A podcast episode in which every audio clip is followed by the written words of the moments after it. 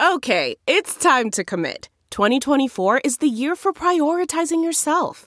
Begin your new smile journey with Byte, and you could start seeing results in just two to three weeks. Just order your at home impression kit today for only $14.95 at Byte.com. Byte Clear aligners are doctor directed and delivered to your door. Treatment costs thousands less than braces. Plus, they offer financing options, accept eligible insurance, and you can pay with your HSA FSA. Get 80% off your impression kit when you use code WONDERY at Byte.com. That's B-Y-T-E dot com. Start your confidence journey today with Byte.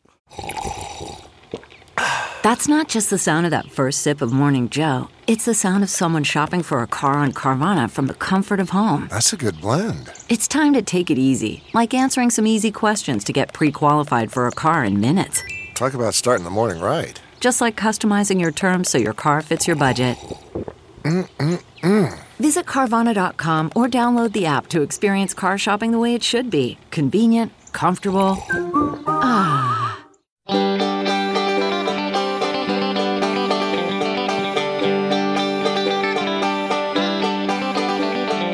Welcome to the Caixin Sinica Business Brief, brought to you by SUP China. Each week, we bring you a roundup from the world of business in China from Caixin, China's authority on business and financial news, as well as interviews with Caixin Global reporters and editors. I'm Kaiser Kuo from the Sinica Podcast. While the current global pandemic might be limiting people's travel plans, nothing is stopping us from bringing you a set of business stories from China covering the world. We will take you to America for the latest twists and turns in the TikTok drama. We will metaphorically fly to France where they are ripping out Huawei 5G products. And we will travel to South America where phone company Xiaomi is making serious inroads. With all the top news that you can listen to without a passport, here's what's been happening in China and Chinese business across the world this week. And we start at home in China. China's rare earth exports hit a five year low, plunging 69.1% year over year to 1,620 tons in July, customs data showed, marking the lowest monthly volume since January 2015, as the coronavirus pandemic has heavily hit demand for the minerals. In the first seven months of the year, China's rare earth exports were down 20.2% year on year, compared to a much milder 7.6% decline in the same period last year, customs data showed. Rare earths are a collection of chemical elements crucial to many cutting edge products, including phone components, electric vehicle batteries, and military equipment. China provides the majority of rare earths in the world, and their demand is seen as an important indicator of economic activity in key tech manufacturing areas. French telecom operator Bouygues Telecom will dismantle 3,000 Huawei made mobile antennas in France's highly populated areas by 2028. The news is the latest blow to the besieged Chinese tech giant, which is the target of countries labeling its 5G equipment as a potential national security threat. Bouygues deputy CEO Olivier Roussat confirmed the plan during a conference call without detailing which company's equipment it will use to replace Huawei's, according to a report by Reuters. In July, Guillaume Poupart, head of the French cybersecurity agency ANSSI, said government permits with durations from three to eight years would be granted to French carriers that were already using Huawei's 5G equipment, but discouraged those that were not already using Huawei's gear from switching to the Chinese company. A survey by the American Chamber of Commerce in China of its members has revealed that three and a half weeks before it is set to come into effect, U.S. businesses still have no idea whether President Donald Trump's looming WeChat ban will apply to their China operations. The survey, published by the Chamber last week, showed U.S. firms operating in China are concerned they will be hit by the vaguely worded Executive Order, EO, particularly if it applies extraterritorially. Announced early in August, the EO will ban as yet unspecified transactions with WeChat and its parent company Tencent by, quote, any person or with respect to any property subject to the jurisdiction of the United States, unquote. It is due to come into effect on September 20th. Chinese smartphone maker Xiaomi released its latest quarterly financial report last week, revealing stronger than expected earnings. During the three months through June, Xiaomi more than doubled its net profit to 4.49 billion yuan, or $716 million, beating the highest analyst estimate in a Bloomberg survey. Revenues rose by 3.15% to 53.5 billion yuan for the same period. Of particular note was its impressive growth in some of its newer markets, including Europe and Latin America. In Europe, it shot to third place among phone manufacturers for the first time in the quarter after shipments grew 64.9%. BlackRock Financial Management received approval from the China Securities Regulatory Commission to set up a wholly owned mutual fund management company in the country, according to Bloomberg. BlackRock is the first foreign business to receive the approval in China. The new company is based in Shanghai and has registered capital of 300 million yuan or approximately $43.7 million, according to a statement on the Chinese regulator's website. Its business scope includes mutual fund management, fund sales, and handling private assets. The suicide of a young Shenzhen shopkeeper after he was suspended from using Tencent's ubiquitous WeChat app has raised questions about the internet giant's vast power over the lives and livelihoods of its 1 billion plus users. The man, in his early 20s, fell from the company's customer service center building, apparently after several attempts to have the suspension reversed. Police told Caixin they concluded that the case was a suicide. The man's death has prompted widespread discussions of the lack of independent oversight of account suspensions on WeChat, which can upend the lives of those affected, given the way it intertwines their personal, professional, and financial worlds. And finally, it is impossible to cover China business and not speak about everyone's favorite short video app, TikTok.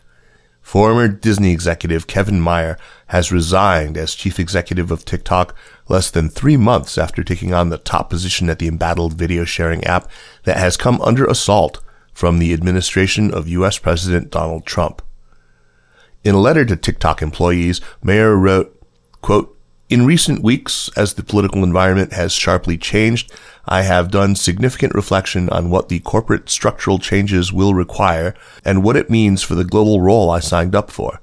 Against this backdrop, and as we expect to reach a resolution very soon, it is with a heavy heart that I wanted to let you all know that I have decided to leave the company. Several bidders have now emerged for TikTok's US operations, including Microsoft, Twitter, Oracle, and Walmart. The most recent prospective buyer is asset manager Centricus, who has teamed up with the video app Triller. Let's turn now to Flynn Murphy, who heads up company news for Caixin Global and specializes in healthcare and medical news reporting. Flynn, welcome, and uh, tell us about this very interesting and potentially disturbing case reported in Hong Kong of the reinfection of a patient who had previously already had COVID 19. What's going on there? Thanks, Kaiser. So last Tuesday, a team from the University of Hong Kong published the first confirmed account of a person being infected twice with the virus. There were already plenty of claims about people getting coronavirus twice, but they've mostly been put down to testing problems. No test is 100% accurate, especially not during a medical emergency where people are rushing to treat a frightening new disease. Maybe someone tests negative even though they still have the virus and then tests positive again later. Where you actually take the swab can be an issue and so on.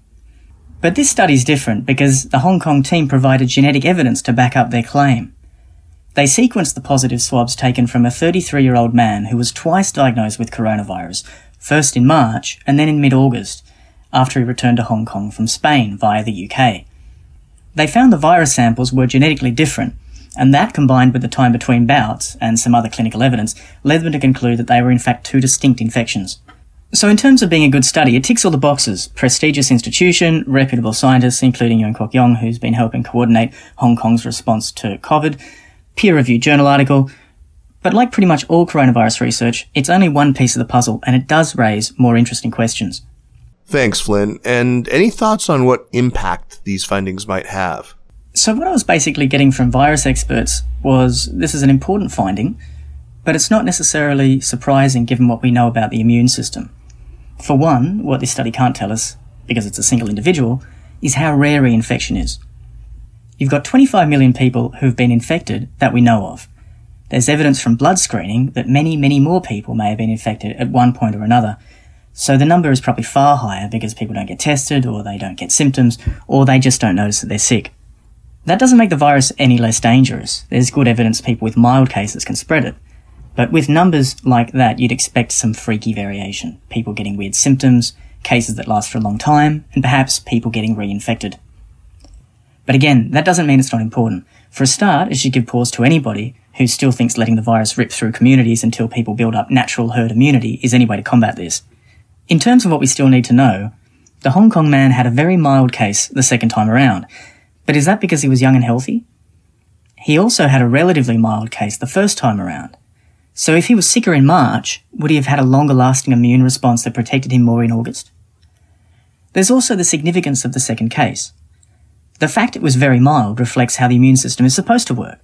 Because immunity to a virus generally doesn't mean you won't get reinfected. It means your body's primed to recognize it and deal with it quickly if it shows up again. The Hong Kong researchers said their findings suggest coronavirus could behave like the common cold, in the sense people will keep getting reinfected and get milder infections, but other experts said a lot more evidence was needed. Most researchers said this information will be useful in designing vaccines, but it doesn't mean at all that vaccines won't work. The bottom line is that prevention, lockdowns, all the things that annoy us are needed until effective vaccines are available and widely distributed. Right. Speaking of which, you've also reported on how China has been giving an experimental vaccine to at-risk workers outside of actual phase three clinical trials uh, over the last month. Can you tell us more about that? So last week we reported that Chinese health officials have been inoculating medical workers and other at-risk groups against COVID-19 for more than a month as part of an emergency access program. That's outside of clinical trials for Chinese vaccines that are already going on. The head of China's coronavirus vaccine task force made the announcement on state media, so they weren't hiding it, but it did raise questions about informed consent and the monitoring of potential side effects. He talked about expanding the program to everyone from people who work at produce markets to transport and restaurant workers ahead of the winter flu season. This is an issue we're seeing in a lot of places, a tension between quickly rolling out potentially life-saving medicines and the need to ensure they're safe and that they work. You can read the full story on our website. Well, I appreciate you taking the time to chat with me, Flynn, and I look forward to having you back on the show in the future. Thanks, guys. Thank you. And that's it for this week. Thanks for listening. The Caixin Sinica Business Brief is produced by Kaiser Kuo and Nandini Venkata with stories from the staff of Caixin Global. Special thanks to Li Xin and to Marcus Ryder of Caixin Global. Thanks to Spring and Autumn for the music. Be sure to check out the other shows in the Sinica Network on SUP China, and for daily news and views, make sure to subscribe to SupChina Access for our daily newsletter. Find us at supchina.com. Thanks for listening, and we'll see you next week. Take care.